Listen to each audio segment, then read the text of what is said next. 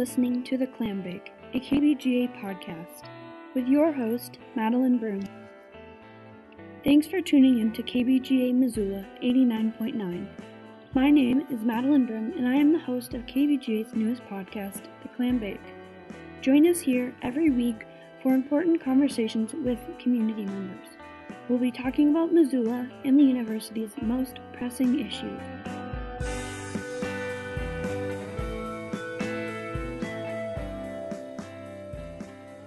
This week's episode is all about the ZACC's Artist and Performer Relief Fund. Kia and Mikyla from the ZAC talk about the need they saw in their community for a specific fund to help the Missoula arts community. Later, I speak with Jesse Blumenthal and Sugar Bush, who were the first two to be randomly selected to receive a $250 grant.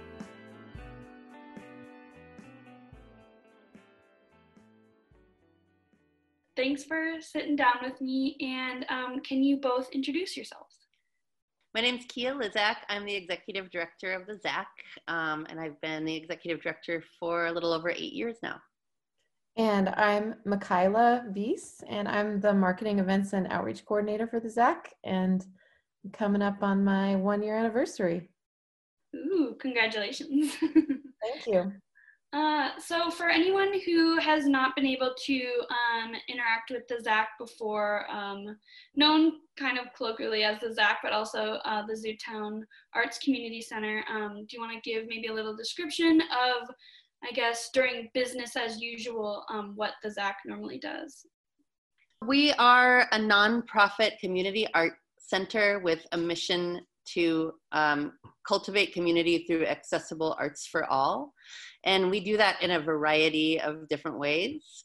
Um, we're located downtown and we have um, an extensive education program for youth and adults. We teach music, visual arts, sculpture, drama, really you name it. We do after school arts education for youth um, every day in the school year and then uh, over 21 summer camps in the summer. We have a printmaking uh, studio, which is really exciting. So we teach a, a, lot of our adult education is based on printmaking, but uh, we also offer other types of adult ed classes as well, such as Drink and Draw, um, which is a partnership with Western Cider, um, and a lot more. Um, we have the ZACC Showroom, which is an accessible space for community events, uh, everything from music to plays to um, public community gatherings to comedy shows, and it's about a 200 capacity seated theater, 400 capacity standing. We have multiple art galleries, uh, including a youth art gallery, a sort of a community gallery, and then a uh, regular gallery. We have a paint your own pottery studio. We have a small artist shop. We have an interactive youth play area we have a full music school and community recording studio. And we have um, affordable artist studios that we rent out to artists as well as other arts organizations such as um, the big sky film institute rent space from us and they have their headquarters in our theater space as well. Yeah. And how long have you all been downtown? So we moved downtown at the end of october we spent really the last two years purchasing and remodeling the building and raising the money and we were finally able to open i think it was yeah the end of october. Mm-hmm. yeah well congratulations. I love i love the um, downtown space. And as someone who lives downtown um, and as a student you know it's it's nice and it's easy and accessible. And kbga i should say um, for everyone listening has done a lot of stuff um, with the ZACC. We were supposed to hold our big um, end of thon celebration there, but uh, but uh, the coronavirus cut our big celebration short. But we're hoping to um, to be back there when everything's uh, safe and opened up again to to celebrate with you all. Us too. We're we can't wait yeah, I know. Yeah, we're trying to figure out a way to do do something big. I imagine people will be um, excited and really ready to celebrate when uh, when it's safe to do so. So we're excited. but the reason that I wanted to sit down with you all is because you have started um, an artist and performer fund. So I don't know if um, one of you kind of want to describe describe that, um, and then maybe talk a little bit about um, about how you came up with this idea or what need you guys were seeing or hearing about. Um, well, it was Kia's idea, but I'll just. um, so the ZACC, the ZACC actually, I mean, part of our mission since we cultivate uh, community through accessible arts, um, part of our mission is to actually support artists normally, and we paid out almost ten thousand dollars since we opened downtown in artist and performer uh, fees, and we were unable to really do that while we were closed without something like this. So Kia um, asked uh, Missoula United Way if they'd be willing to donate uh, the funds to, to get it going, and they did. So we started with $5,000 and um, we're randomly selecting two people every Friday to uh, to win the grant, two of the applicants. And how much is that is that grant?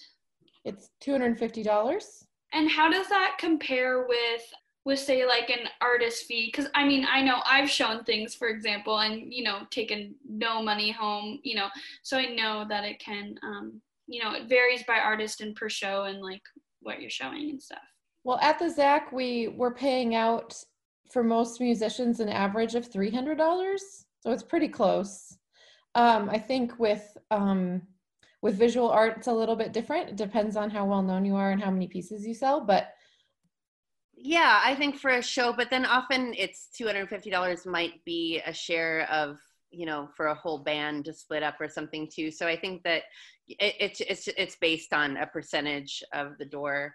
So I think that $250 feels kind of like, you know, a, a paid gig for somebody. Um, that maybe they missed out on. And we would love to give more. We just, starting with only $5,000, we wanted to make sure we could reach as many people as possible.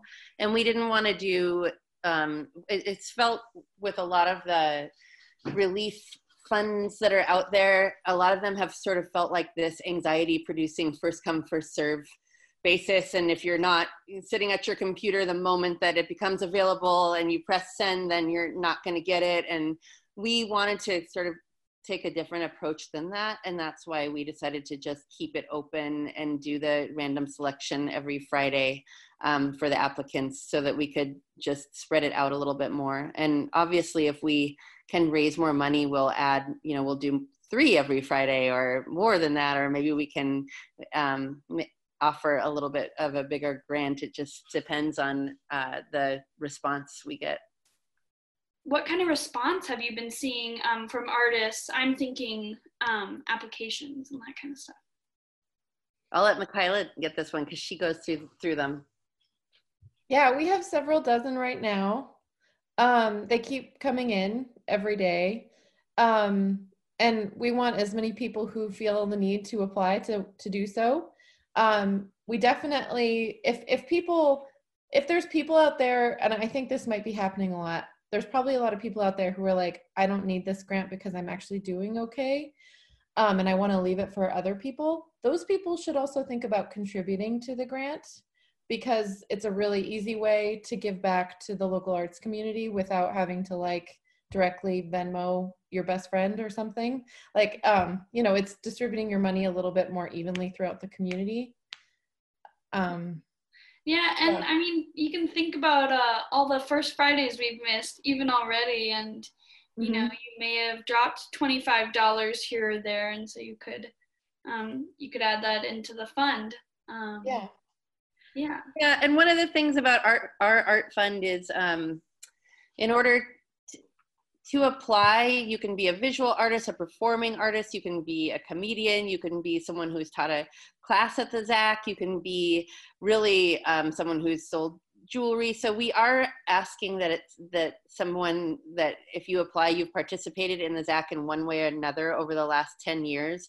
But really, as a community arts center, we've really had thousands of artists of all kinds participate and so this is a nice way to kind of open it up to a variety of different artists. Even if you've baked a cake for one of our events, we think you're an artist and you can apply. Like we really, um, it, it really showcases it's not just going to be visual performer comedian you know it's so it's it's it's hitting a lot of the sectors of our creative community for sure mm-hmm. and when was this fund created i guess i know you've you've um awarded only like the first the first pair right now um but when was this kind of starting to get off the ground? Really recently. Yeah okay yeah. Like three weeks two and a half weeks ago? Yeah.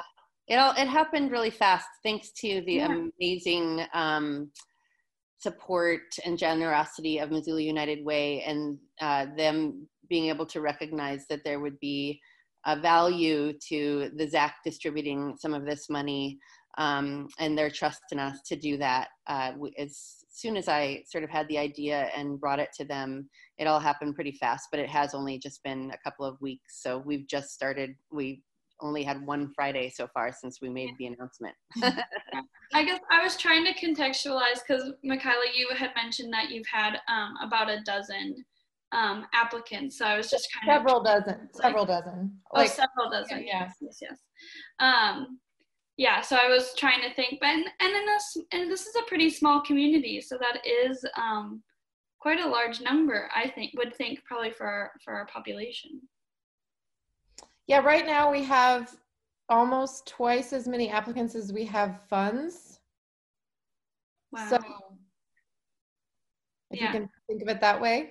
Yeah, that yeah, so that would be many, many dozen. I am and not that good at math, but um but yeah, so the need the need is clearly there and I did see um the place to donate on on your website and so that's something that people can think about. Um you know yeah if they if they're feeling okay during this time and stuff and in wanting to give back that's definitely um, an option. How have you seen um, artists being supported or being included um, in the kind of state and federal relief? Do you do you find them being you know kind of left out of the conversation? I do know um, with the pandemic unemployment assistance um, like gig workers and freelancers are are included but i still think that's you know i've gone through i've applied and stuff and there's a couple boxes and sometimes you don't know exactly where you fit.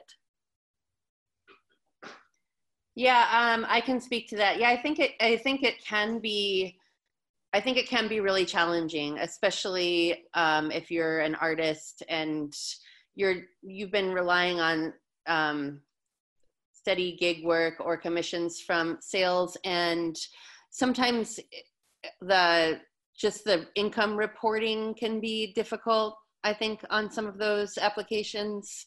Um, and especially if you you know when you apply for unemployment and whatnot too you if you have a lot of it is about listing your employer. Well, if you have a bazillion, you've accepted payments from a bazillion different people in a bazillion different ways and different galleries and different venues, it can be really complex and I think harder to fill out. And then if you have to, anything that requires an extra phone call and requires, you know, being on hold for four hours. can also make it challenging. So I think while while there might be some assistance out there in the end, I definitely think that there are quite a few more barriers uh, to artists in in accessing them.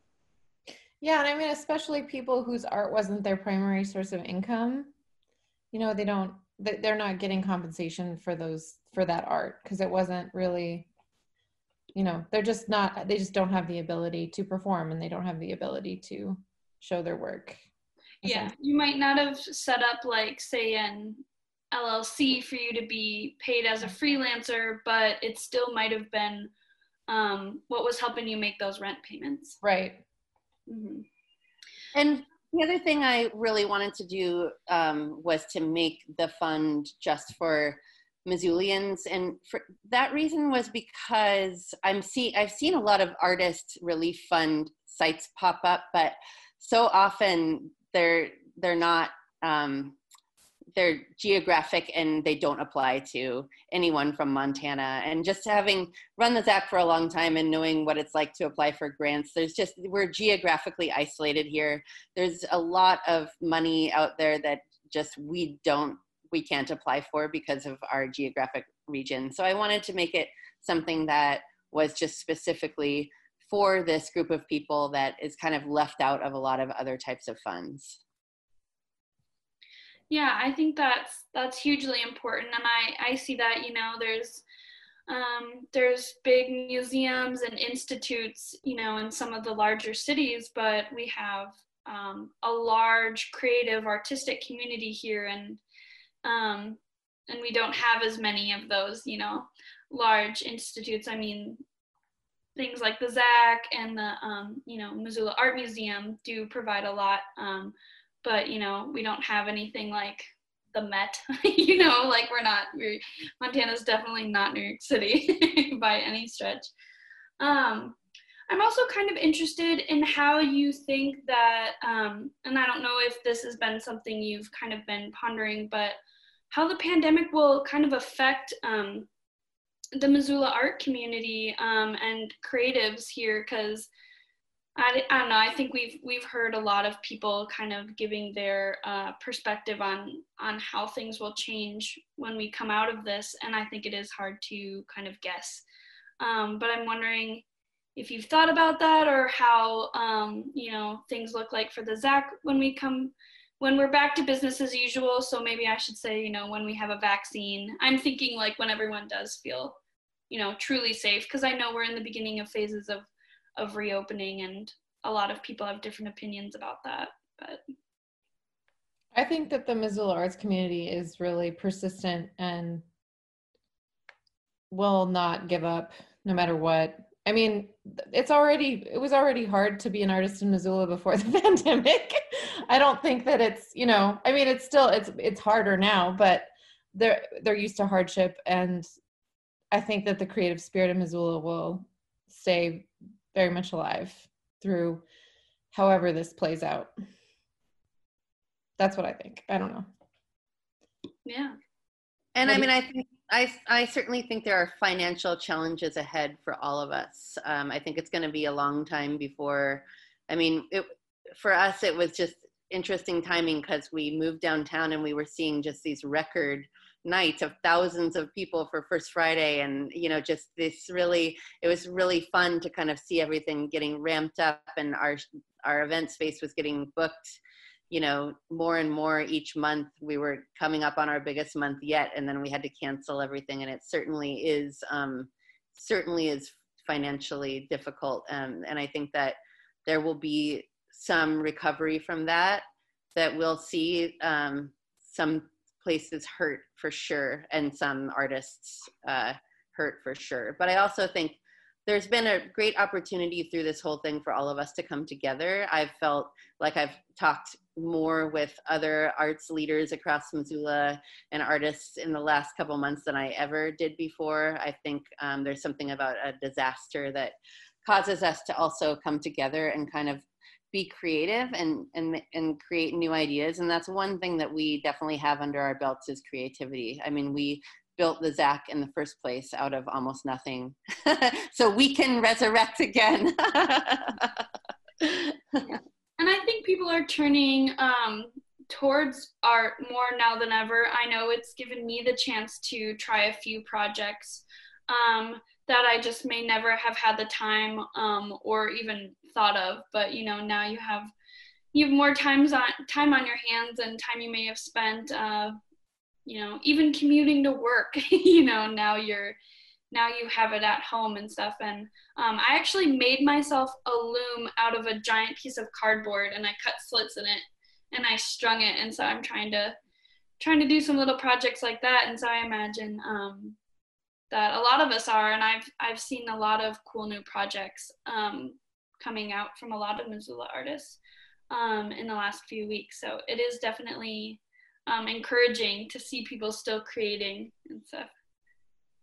I agree with that. I think Missoula was kind of already on its way to a creative renaissance, and I think this pause. Uh, um, I'm hoping the positive side of me is definitely seeing this as an opportunity for massive amounts of creativity and creating work for sure.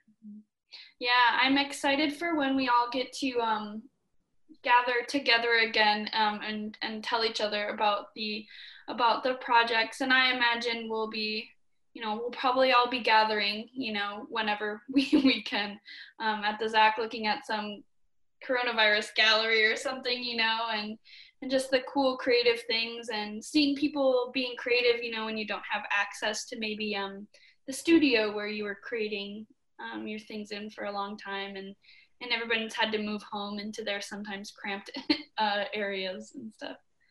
So um, now we've got a coronavirus art project going right now. Mikyla, you want to talk about it? Yeah, I mean, um, so May's Last Best Print Fest I don't know if you know about Last Best Print Fest, but um, it's a it's an annual month long event that's dedicated to printing, and um, normally it would be live, and there would be you know print demonstrations, free print demonstrations at the ZACC, and a cool art opening with like um, dozens of portfolios um, from from local and regional printmakers. But we did it this year. We just did it online, and um, we we also did it via the mail. So this woman, Krista Carlton, who's a who's a local printmaker who works a lot at the ZACC, produced 175 postcards that she printed um, with like a cool graphic in the front with the intention that people would manipulate it. So we sent them out to 175 people and we're getting some back and they're amazing. we had no idea that they would be this cool. Um, right, Kia? Like they're, I mean, I don't know. Yeah, and they're both visual art and commentary. There's a place to write commentary, and it's just it's really like I feel like I feel so excited about them, and I feel so excited about displaying them, and also as something that will be archived that we can look back on and remember this time um, later. I think they'll be really special for doing that, and it, the response we've been getting really inspired us to want to do more stuff like that for sure there's always opportunity for art that no one that will art will never be shut down yeah. yeah. and i think it's so important now you know because we're all trying to process this you know definitely extraordinary um, event that we're all going through. And i think um, the whole uh, planet doesn't go through many things together.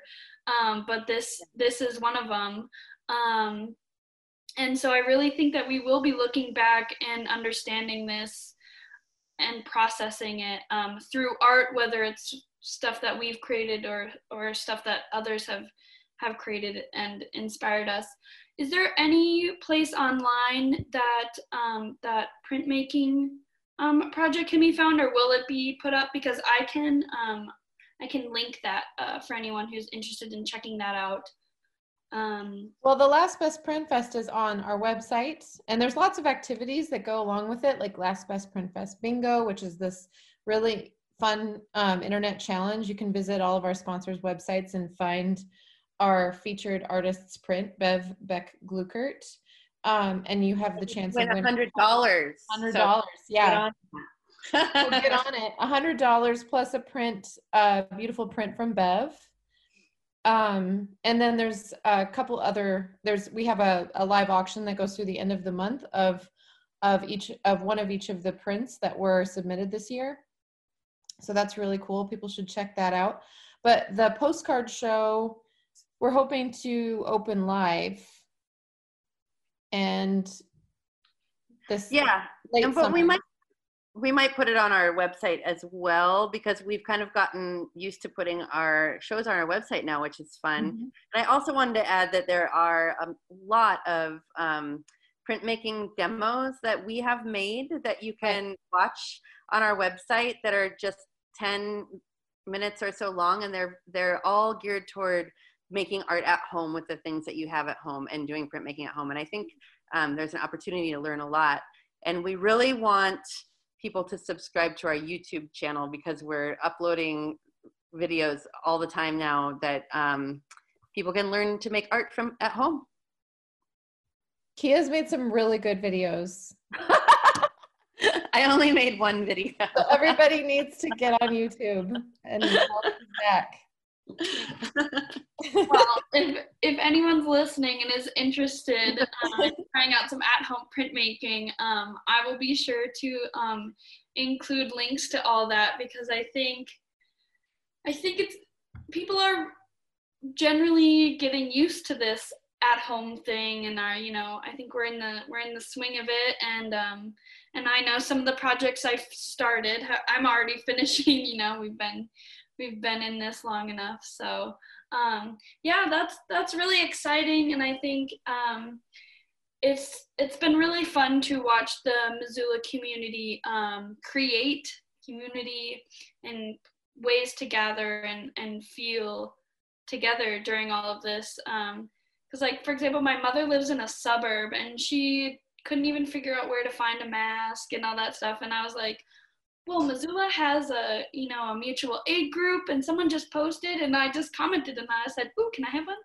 You know, so it's been it's been really exciting to see the the Missoula community come together and the the ZACC's definitely a big part of that.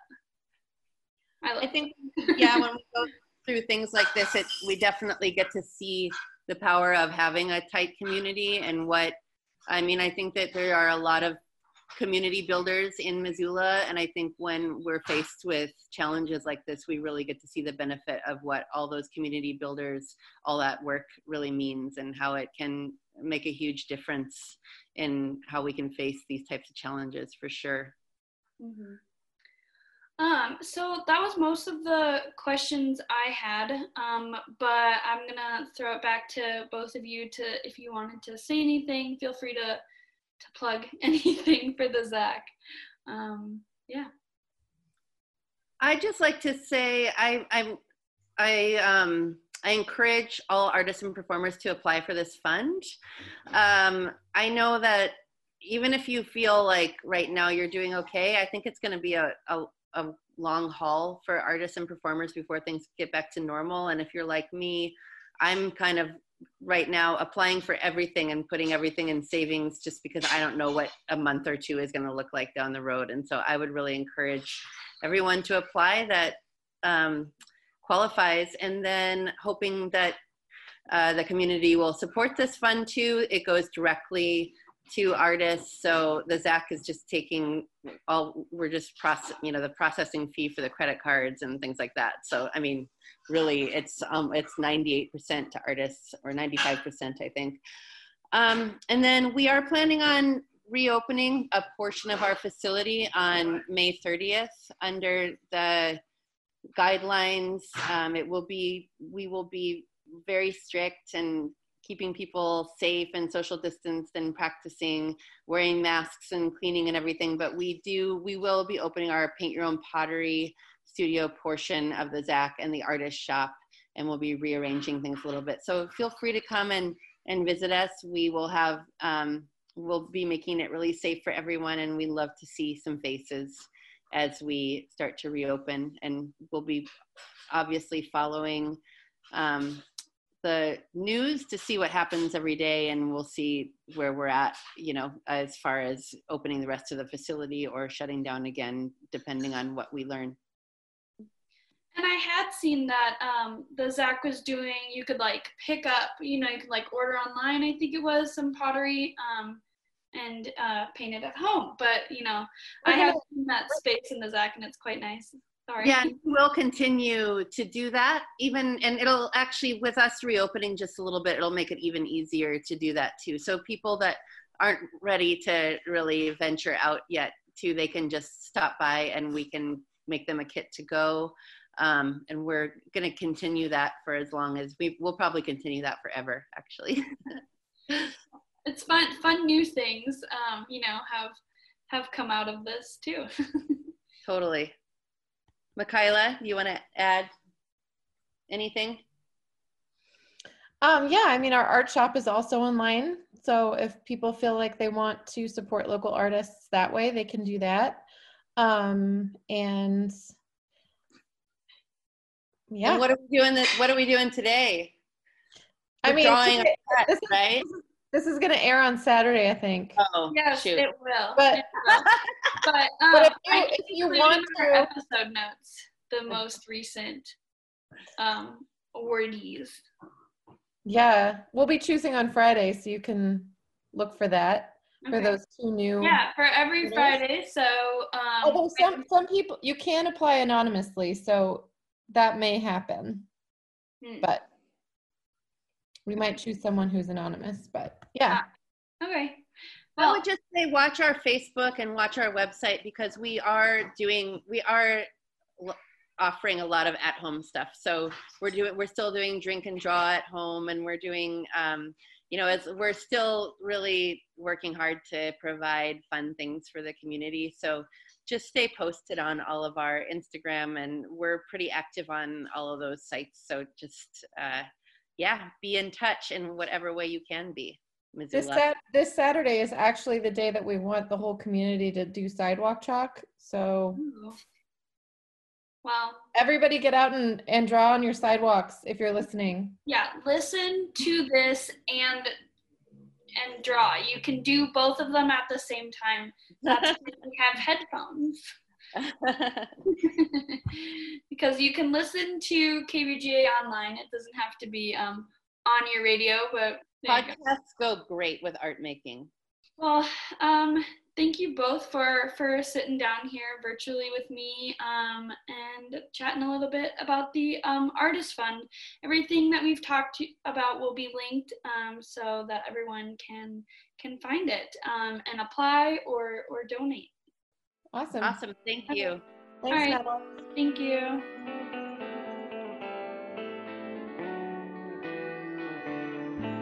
Thanks for listening. If you're just joining us, you're listening to KBGA 89.9 Missoula. I just spoke with Kia and Mikyla from the Zootown Arts Community Center. We discussed why they decided to create a fund for local artists and performers. Next up, we'll hear my conversation with the fund's first two awardees. First up is Jesse Blumenthal, a local artist and educator whose career has been significantly impacted by the pandemic. So if we could just start off by having you uh, introduce yourself, however you want.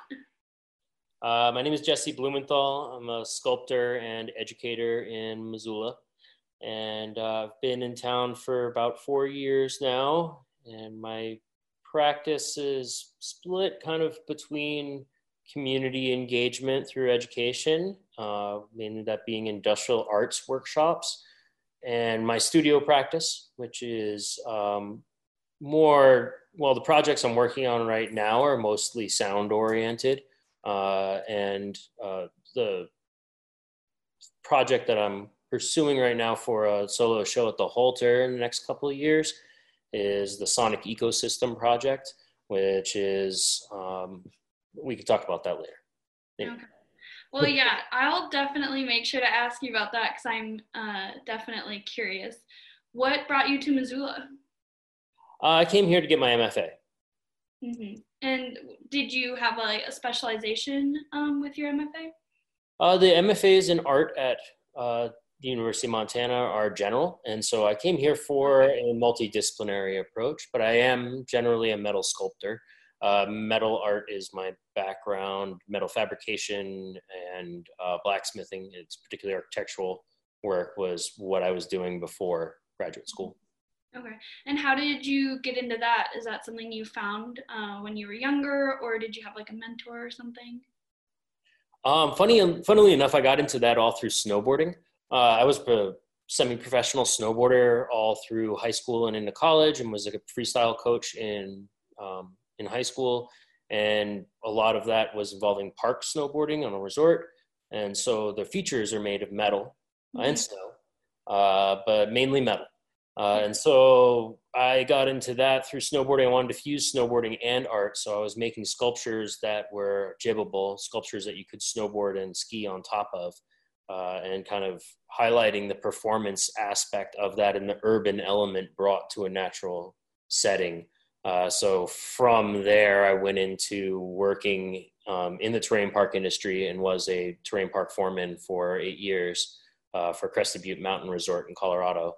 And uh, so half my year was spent fabricating for winter environments, and then in the summers I would blacksmith uh, for, you know, the multi-million dollar second homeowners that are in a resort community.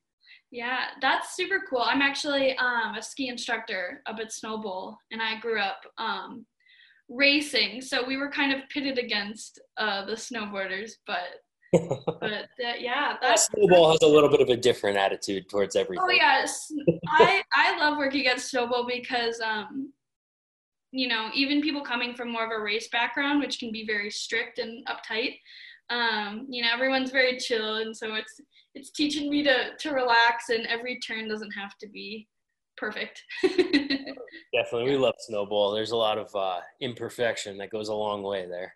oh yeah, yeah. No, I love it.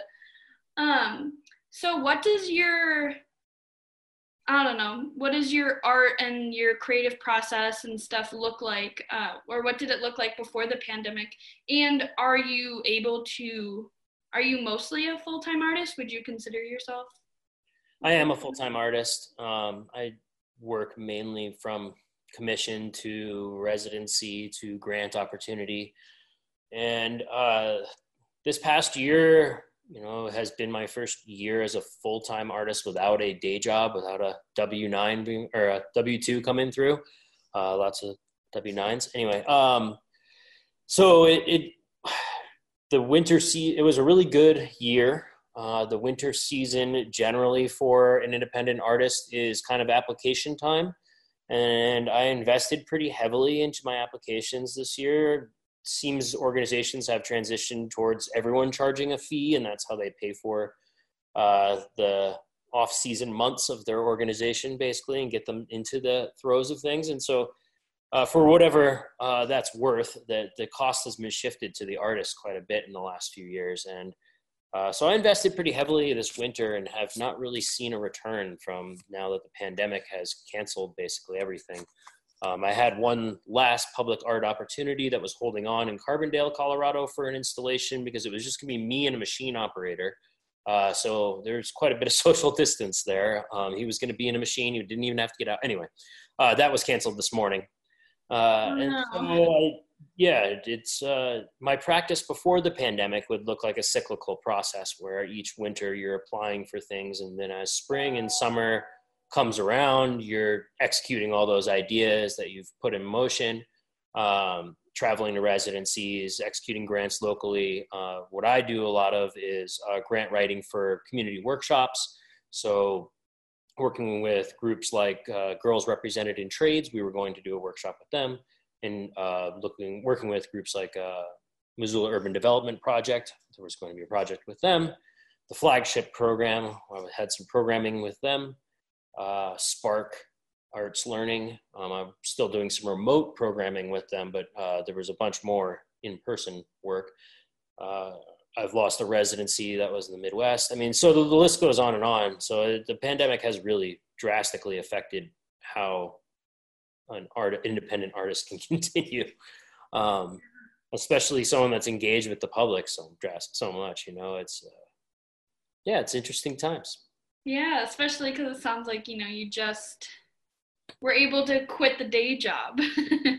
yeah, I mean, I, I feel like the my graduate career did give me the time to devote to really accelerating my career as a studio artist and as an independent educator and someone looking to you know i was lucky enough to be able to teach at the university and help that pay for graduate school and uh, you know gain some more experience in that but i was looking to push what the uh, post post secondary institution can offer to this community. And my wife and i bought a house here. We've you know engaged in put all our put in some roots here in missoula since i've been here. And i was really hoping to explore that further. Uh, so yeah it, it, it is uh, disappointing that the pandemic comes at such a, at a time where i felt like things were had some really good momentum. Mm-hmm. so are you so it sounds like you're worried about maybe losing some of that momentum because it really sounded like you had a lot of a lot of stuff lined up. And especially because you you know you were mentioning kind of like the cyclical process and stuff that you have um this might set you back for you know next year and and you'll have to wait possibly you know quite a few months. Even if say uh, come fall everything is safe again um, to go out and kind of be together as we were before and you know that's all still up in the air but Yeah, I mean, even if it's safe in scientific terms, that's not necessarily what is driving uh, what I do. I mean, everything what I do is community oriented to a point where I, you know, we're engaging with each other in a very intimate manner. We're next, you know, you're next to people. You're able, you have to put your hand on someone's hand to help guide their tool or show them how it's best can be uh, safely done, um, and especially with things that are more let's say like hot fire oriented like blacksmithing foundry work uh, these are environments where you're going to have to hand a hammer or a tool to another person quickly and in the moment you can't wipe that tool down in between. Uh, so it really comes down to like uh, personal or perception for the public and whether or not people will feel safe to be in those environments. And i just don't see that the fear that has been stoked in the public evaporating that quickly to a point where people want to engage in concerts. They want to engage in festival type atmospheres. They want to uh, pass tools to each other and stand next to each other and laugh and make art. Um, I, see it shifting drastically how workshops are approached within the community does that make you worry about um, the types of art that maybe it's harder to make remotely. For example, I have friends who, um, you know, they're ceramicists, and that's something that's really hard to set up that kind of studio in your home, especially um, if you live in a smaller apartment. Um, and then they haven't had access to their studios because it's it's a shared space. And so, you know, a painter might be able to, you know, paint at home and stuff, but you can't really it's harder to blacksmith at home and it's harder to do ceramics and there's a bunch of things that's harder to do at home. Yeah i mean it's always been a balance about working in industrial arts and loud messy media. You're going to have that fight of uh, not pissing off your neighbors and also keeping some studio practice at home. But yeah i mean it's it's very difficult for people to set up and continue in those kind of media that i think are very tactile, uh, very rewarding, and I think that the aspect of collaboration that comes into particularly working in scale is something that you don't get in other media and is very valuable as an experience. I mean, it's certainly why I've just dedicated my life towards it. And so, yeah, I mean, it's it's a hard time to uh, to be an artist working in those media. Um, I'm jealous of the painters for sure. Uh, and I just, um, you know, people say that, oh, creatives can shift. And so now is a beautiful time for creatives because creatives are just that. They're creative and they can creatively make anything out of any situation. Um, and that is a perspective. And certainly I do agree with that to a certain extent uh, that everyone has shifted. But to expect a creative to completely shift their practice due to a pandemic is um, short sighted. You know, it's like asking a, uh, it's like telling a baker to jump on the line, you know, and start cooking, or you know, like they're not the same thing. You know, you don't. Uh, they're separate disciplines, you know. and so, uh, yeah, I'm very jealous of the painters. uh, so I don't, I don't know when you started this project, but you had mentioned earlier. Um, let me see if I'm remembering the name correctly. A sound ecosystem. Um, so that sounds like maybe something that's a little little bit easier to do at home. I've definitely been having a fun time trying to explore the world of um, audio at home because of course KBGA has a beautiful, nice studio on campus. Uh, but of course, I started a podcast uh, at home where all I have is me and my laptop. so, do you want to talk about that and kind of how you are trying to be creative while stuck at home? Uh, sure. I mean, yeah, my practice is, uh, especially with the Sonic Ecosystem Project, it's a lot of experimental foundry. And so I often rely on communities that are external to Montana. And so with travel being cut off, uh, it's been a hard pill to swallow on how to make that work still and to keep those ideas flowing. So I've uh, shifted for better or worse towards more uh, to smaller works that I can make in the studio and also to more commission pieces because I just uh, having lost uh, the grant and residency opportunities and public installations, which are ready to go. So I've some of this work has been made on spec uh, and now being stored in my yard for to go to a street corner in Colorado or street corner in Wyoming or you know in Billings. These are all places that work was supposed to go and um, has now been canceled this year. Uh, so with all this stuff being built on spec, it's difficult to to uh, continue on down that that lane without uh, that support. And so, uh, yeah, I've just been focusing more on commission work and doing smaller furniture items and smaller sculpture, uh, re- experimental research for friends. Uh, but yeah, audio is something that is certainly uh, will keep you going. The radio station is a beautiful place to turn for uh, companionship in hard times. There's a person that's there. Um, I, even if the some of the shows are recorded, a lot of times uh, it's a person that's putting their effort into that and putting their effort into that creative expression, and so there's connection there. And so I do think that yeah, audio is a, is a beautiful place to turn right now. Um, and I have been doing some experimentation with that, but uh, the Sonic Ecosystem project is more about uh, feedback loops and how they mimic ecosystems and natural environments and that that storyline and that narrative arc to that feedback loop and how that builds just from environmental sound and um, that's captured and fed through fm transmitters and receivers into sculptures. And so the sculptures are often quite large horns um, and variations of that uh, that to shape the sound the physical wave itself. And so uh, that project is something i'm thinking a lot about and um, i don't want to undervalue the time that the virus has given us to think. Um, and i will say i probably expressed some frustration and uh, respond some of my responses to like how my practice has shifted in all of this but uh, i will say that just having time to work carefully and really think and be intentional about your path forward is something that is very valuable. Um, and so having a loss of social connection is certainly hard at times emotionally and mentally um, and financially. um, but I do think that having that time to turn inwards and uh, focus is valuable. Um, whether it's, you know, valuable enough in the end for fascism to reign supreme. I don't know. Uh, you know, but we can all just cross our fingers that this is what the fall of capitalism looks like. It'll be it'll be interesting to see what our our systems look like after this, because um, in my mind, really, it seems like it's still a toss up between um, everything changes and everything stays the same. So yeah, I think it's really important that we don't go back to normal and that we move forward instead. Mm, yeah, I mean, I think uh, progress is typically typically good. Um, not necessarily capitalistic progress, but you know, the evolution of society.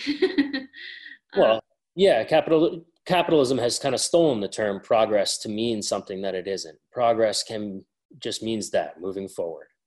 Um, it mm-hmm. doesn't necessarily mean financial mm-hmm. progress, or it doesn't have to be rooted to the same uh, system of goods and exchanges that we've had. Um, I mm-hmm. think that you know now that so many people are unemployed and that we are at a rate of unemployment that is at the same as the Great Depression, and granted, uh, we have not been in it for 10 years like the Great Depression lasted, uh, and I don't foresee that happening out of all of this, but you know, no one knows at this point.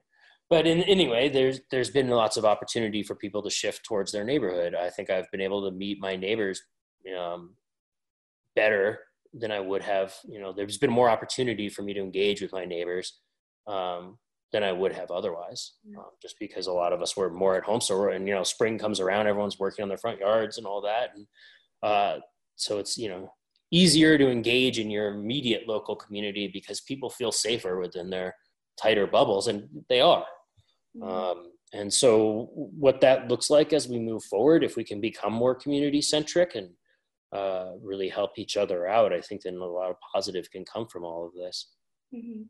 Yeah, I was really fortunate uh, going into quarantine. Um, I already knew a couple of my neighbors. Um, I have a large balcony on the front of my building that spans like a number of units, so it's really easy to to be socially distanced but still chat and stuff. And that has been like priceless during this, you know, because now besides my roommate, my neighbors are kind of the only people um, that I'm actually having a conversation with. I mean, I go to the grocery store maybe once a week, but um, my conversation, which is now longer with the cashier than normal, you know, it's not it's not the same. So yeah, I've really been um, appreciating my neighborhood um, more so than I had before. So that's been really special. And yeah, Missoula is a really special place for that too. I feel like people want that sense of community and neighborhood here. That's why a lot of us are here. Um, it's why we stayed here and why, you know, I feel comfortable calling this place home.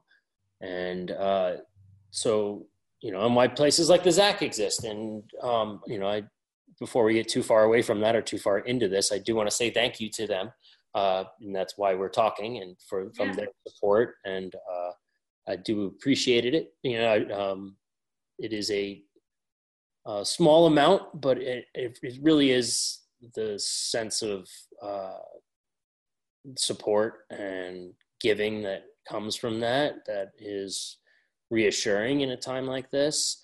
And there's a sense of validation to continue um, and keep making and keep focusing on this and not uh, wind up bagging groceries at Rosauers, you know, on the front lines of the pandemic for ten dollars an hour. You know, thank you to all the essential workers. So mm-hmm. there's that. yeah. Well, I think that's a that's a good good transition. Um, how did you hear about um, the relief front fund uh, from the ZACC?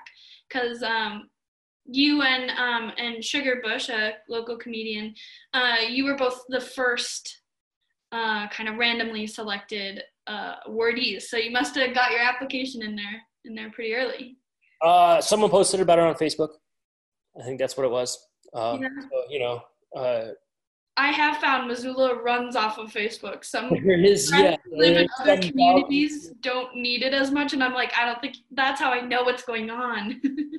yeah, I mean, there's some value to social media in this yeah. time for sure. Uh, I've been able to uh, sort through all the things that I value and do not, and then sell the rest on Facebook marketplaces or Craigslist as well. So I think there's uh, you know some value in a smaller town to uh, you know a smaller town. We're still a quite large city in comparison to you know the majority of the region, uh, but you know some place that has a town feel. And so I think that actually is reinforced to a good degree in social media because uh, you're able to be friends with your friend group on there and they all are all engaging in similar activities whether you know be creative activities or uh, you know shopping deals or whatever it may be. Yeah. Mm-hmm. yeah. So um yeah the grant uh, currently is about um, $250 well not about it is. Um and so yeah that it's not uh, you know it's nobody's rent payment but or uh, mortgage payment. But um, yeah do you want to talk a little bit more about like what that that kind of means and what um, what it's allowed you to do or even just uh, kind of the symbolic meaning or you know yeah, a local relief fund?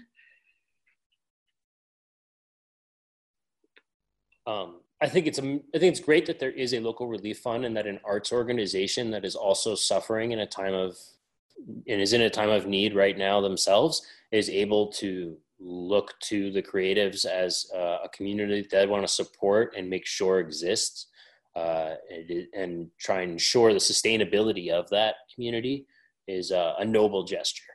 Um, and I think that's really what it comes down to. I'm not going to lie and say that $250 is uh, enabled me to do anything that I wouldn't have before.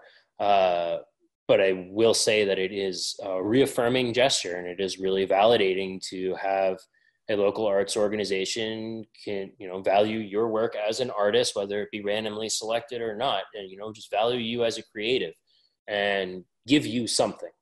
Um, even if it had just been a social media share or something, you know, it, they're giving something. They're trying. They're giving what they can, um, and they're encouraging you to make. And so I think that that's uh, very valuable. To you know, there's that it looks it says they have five grand or something like that, right? And so there'll be ten of these give you know to twenty artists, ten of these giveaways.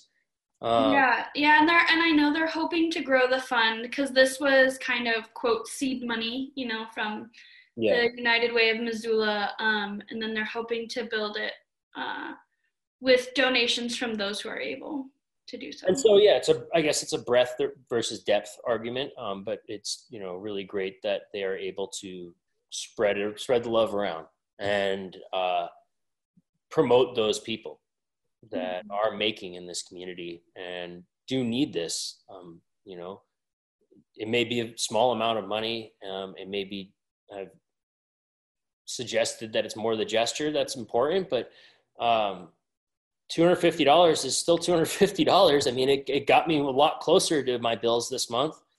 You know, it's, um, it's it, it's not insignificant in the in times of need, um, especially for artists who often have lower overhead by design. Um, you know, when, when, your lifestyle isn't as valued in a capitalistic system, you have a lower overhead by design if you're trying to live that way. so. Yeah, yeah. Uh, well, I am looking at the time, and um, I think we're kind of closing up. Um, but I always like to kind of uh, throw it back at you and see, you know, and just if you have anything else you want to say before uh, we stop at least the recording. I just want to say that, you know, to any listeners out there to continue to support your creative community. Look to uh, the artists online and on social media that you can find to support them. If you have small, funky things that you need fixed and repaired, don't discount your creative community to do something that's uh, more industrious as well. Uh, right now, we're all in times of need, and so turn to people like the Missoula Time Bank, for instance, and look at how you can get the services that you need without a uh, the same sort of fiscal contribution to that system. Mm-hmm. Okay, well, thank you for for sitting down um, and chatting. Yeah, thanks for having me. I appreciate yeah. it.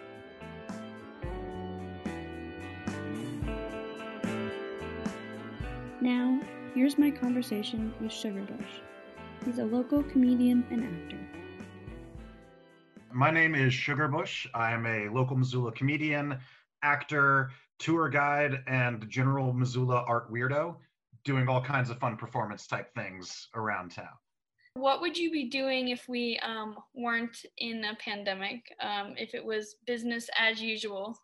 So uh, when COVID showed that it was a clear threat, I had yeah. about six or seven gigs canceled, and that was just for the month of April. Wow. Uh, in addition to a play uh, that I was going to be working on uh, in collaboration with the University of Montana Theater and Dance Program. Um, all of that got canceled. Uh, right about now, I'd be getting ready for uh, summer shows. I tend to book shows and take them up to Whitefish in the summer, and we perform at the Great Northern Bar there. Uh, I've done shows in Helena for Pride in years past uh, when the timing worked out for me. So if the timing worked out this year, I would have been going there. Um, preparing auditions for different plays and acting roles and things like that. Uh, yeah, that's most of what would be happening writing more jokes. I've not really been writing a lot but mm-hmm. yeah so what has it been uh, looking like for you for you now? Are you still taking the time time to create? Are you giving yourself a little bit, bit of a break a mix of both? I would say it's a mix of both. Um, you know i'm a, I'm a full-time student in the bfa acting track uh, as well as working anywhere from like two to three jobs including comedy performances improv performances uh, so I'm always running around and not having anything to do was really weird. It was kind of relaxing for a little while and then it got weird. Uh, and yeah. most of what I do with like writing jokes uh, comes with like interactions with people. So I'll be out in town yeah. hanging out. Something will happen. I'll be like, oh, that's a funny take. Like I almost got ran over. Here's a funny joke about how I almost got ran over on the way here today, and how they always wave at you afterwards, and how apparently waving means I'm sorry, or or talking with friends and like you know I hang out with other comedians a bunch, and so much of us writing jokes is we're just talking, and one of us says something, and we riff off that for a little while, and that's like, all right, yeah, that's a great new joke. Okay, so you know, I'm my roommate's a comedian, so I've been doing a bit of that, but not nearly as much as I would have otherwise. Mm-hmm. So then, how did you hear about the ZACC's uh, Artist and Performer Relief Fund?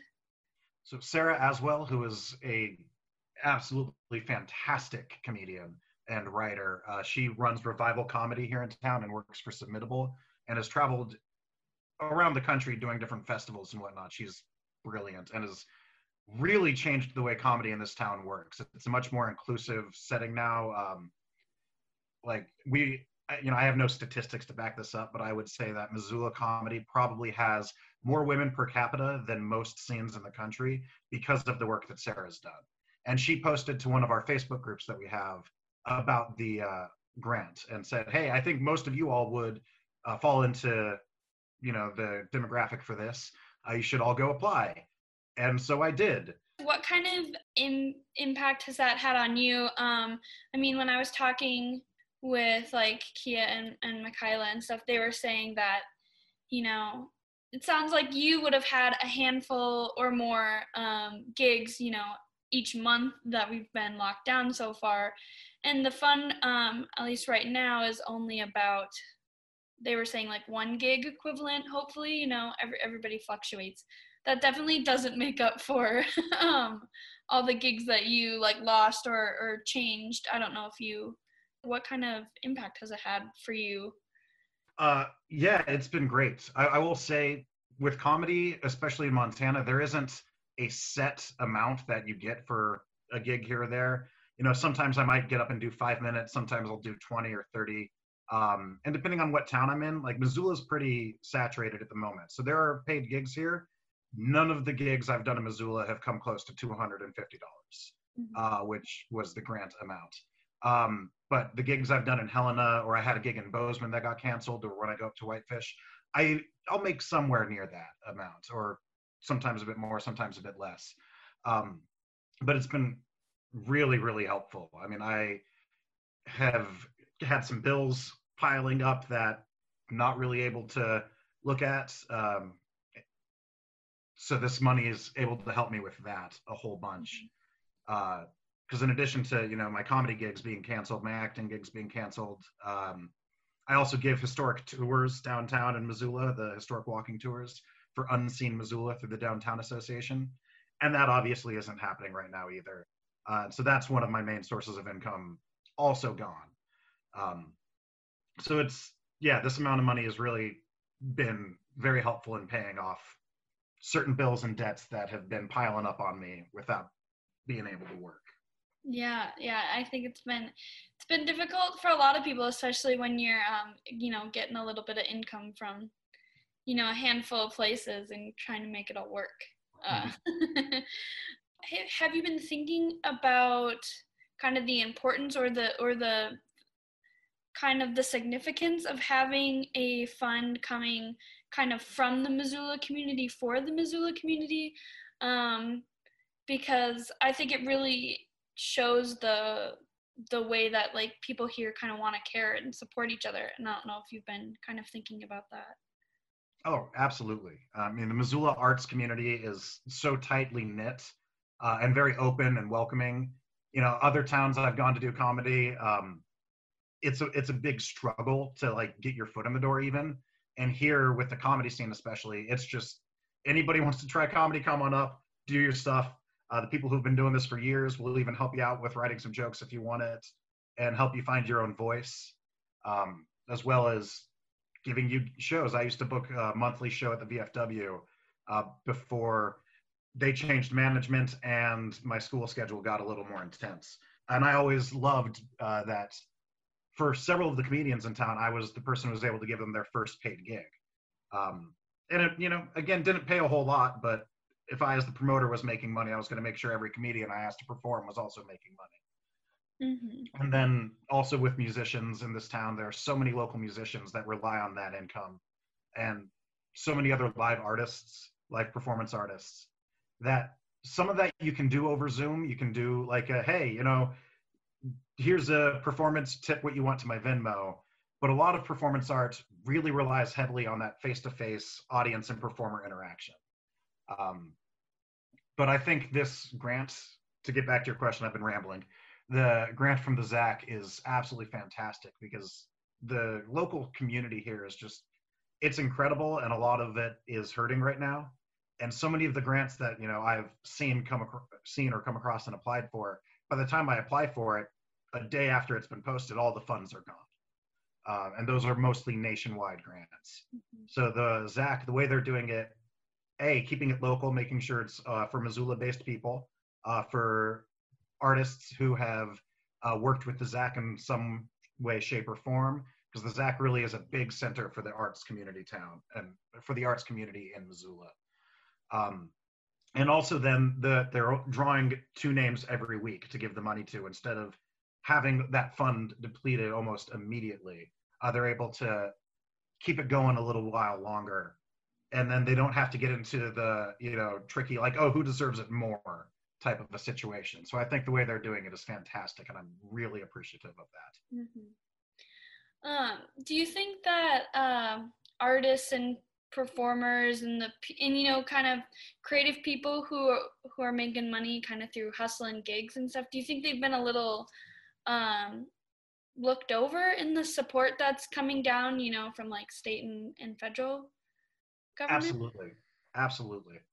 Um, I have so many friends who are touring musicians or touring comedians or you know multimedia artists, painters, sculptors, anything like that. And so much of that is not included in unemployment. Um, even if you're you know doing everything legitimately on board and you have like a 501c3 or not a 501c3 but uh, you have a business under your name yeah, or your i think it's an llc llc that's yep that's the one i was looking for uh, and you're reporting all of that, that money isn't coming back to you.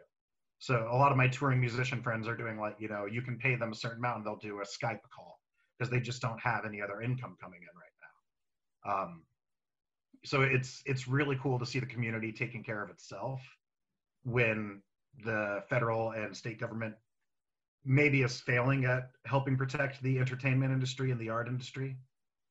Mm-hmm.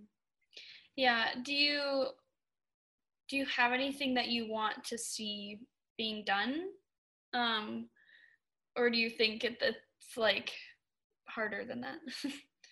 I think the biggest thing that should be done um is that you know performance artists and artists in general uh, should be able to qualify for unemployment based on the earnings that they have made.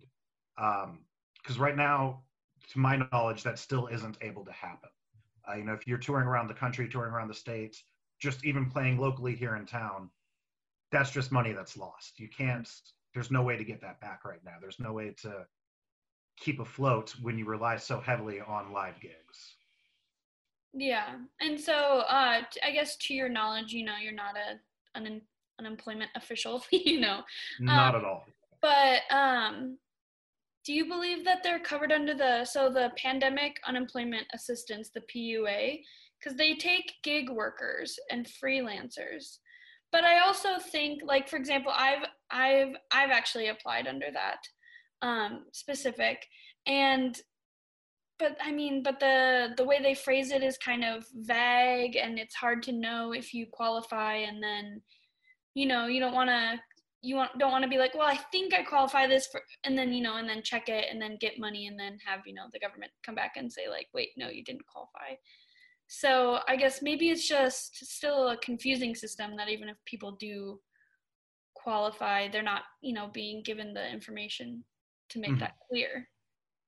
Yeah. Um, I'm not super familiar with that. I know the, uh, for me personally, the only money I had received um, outside of unemployment for my other jobs was that one $1,200 stimulus check. And I got no unemployment benefits for performing in any way. I wonder um, kind of what your thoughts are on how the you know missoula art community is going to look after like after this. And i'm i'm thinking you know when we have like a vaccine and everything is really back to what our you know new normal would be. I don't know if you've kind of been thinking about that at all. You know i've definitely been thinking about it a lot uh, on a local scale especially. Just with the missoula comedy scene because while i i've been a part of like other art scenes in town always as a spectator never on stage for any of them um, and don't know their inner workings as well but with the missoula comedy scene we're it's like I said, it's such a tight knit community. We're all really good friends with each other, and so not seeing my friends that I would see at these shows um, has been difficult. Uh, so when we're finally able to do those shows, I have a feeling that everyone's going to show up and everyone's going to throw down.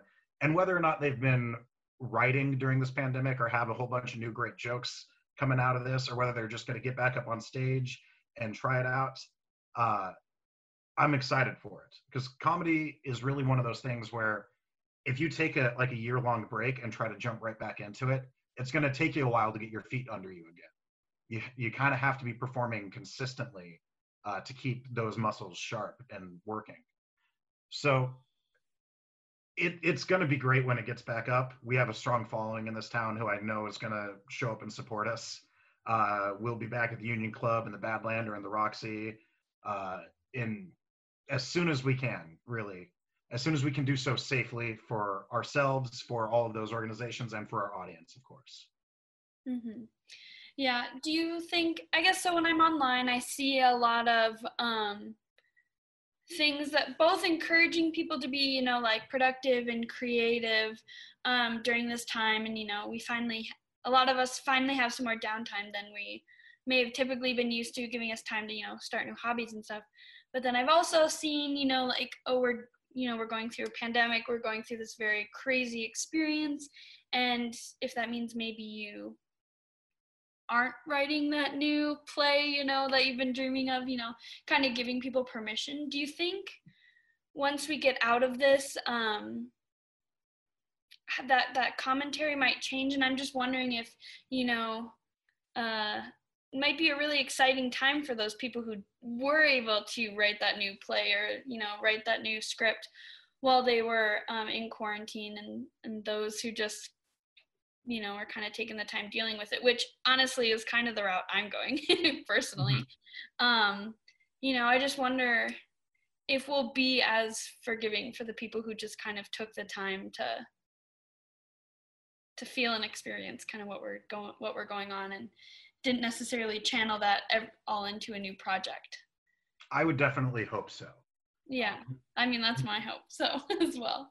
And right now, there are people out there who are you know using this time to do great, fantastic art, uh, but not everyone is in that situation. A lot of artists have families that they're providing for, and now suddenly their kids are at home and they have to homeschool them, or uh, just anxiety and other mental health issues that they have to keep themselves afloat during this incredibly scary time uh, of self isolation and you know self doubt, everything that's going on. Um, so if artists aren't creating right now because really for any reason that's totally cool that's totally fine and as someone uh, mentioned to me recently is i actually have a play that i've been wanting to write and um and it, it was taking me a long time to get into it like i've started to get the outline down but as someone told me, maybe this isn't the time you write the play, but maybe this is the time that like you figure out how to write the play so that you can do it next year or whatever. Um, whether or not you're creating right now, as artists, we're very resilient people and we're constantly taking our life experiences and putting them into our art. Whether it shows up now or it shows up 10 years from now, I think there will be art made from this by just about everybody. Mm-hmm. Yeah, I'm I'm honestly really excited to see uh, the art that comes out of this, and yeah, and my hope is that we that we take the time to love and appreciate and celebrate the art that does come out of it, but then not turn, you know, to other artists and say, well, why didn't you create something? So yeah, that's that's my hope as well, and I'm and I'm very um, excited to see how people you know interpret interpret this in their own way. Mm-hmm. I, I agree completely. Yeah. Um, so that's most of the questions I had, um, but I'm just going to uh, kind of throw it back at you and see if you had anything else you wanted to um, to add before we wrap up. I mean, I just want to express very sincere gratitude for the ZACC and for the local art scene here in town and everybody supporting those type of funds because I know that all the money isn't coming just from the ZACC. A lot of community members have been donating to things like that or have been getting online, watching their friends perform music or whatever, and contributing to that through Venmo and whatnot. Uh, I've had friends reach out to me to make sure that I was financially okay and offer me a little extra help if I needed it. Uh, and I think it's so cool and such a Missoula thing uh, that we are really taking care of each other and making sure everybody gets through this as well as we possibly can. Uh, this community is incredibly resilient and incredibly wonderful and powerful and very kind and loving. And I'm lucky to be a part of it. Mm-hmm. Um, and then if people wanted to um, follow you so that they can, you know, catch your next show when we are able to to have those, um, where where can they find you? If I mean, if you do have any public social medias like that. I mean, I'm on Facebook uh, as Patrick Sugar Bush only because Facebook made me include my actual first name and not the name Sugar that I go by in basically all aspects of my life. Mm-hmm. Stupid yeah. Facebook. um, no, one of my friends got he changed his name too much, and so now he's stuck as Yukon Cornelius on Facebook. It's it's kind of weird. Like I've had I, I, do my best not to get into you know fights on Facebook with people commenting on news articles, but I've not done great. So I've definitely been reported a few times. So like, there's no way Sugar Bush is a real name. What is this? Mm. Uh, so that that popped up, but uh, they can find me there. Uh, if you get on Facebook, you can find Missoula's Homegrown Comedy and Revival Comedy. Uh, both of them are incredibly active, uh, and Revival Comedy, uh, when we're not in a pandemic, posts a schedule every month of all the comedy shows happening in town. Um, I run Highline Comedy. I haven't really been doing anything with it, but if you find it on Facebook, it's still there. And if I, once we get back into this, if I get back into booking shows more regularly, I'll definitely be posting them on that as well. Okay, well, we can link to those uh, if people want to check it out. So, um, I just wanted to say thank you again for sitting down here uh, with me virtually um, and taking the time to chat. Uh, thank you so much. I appreciate all of the effort you're putting into this. This is incredible.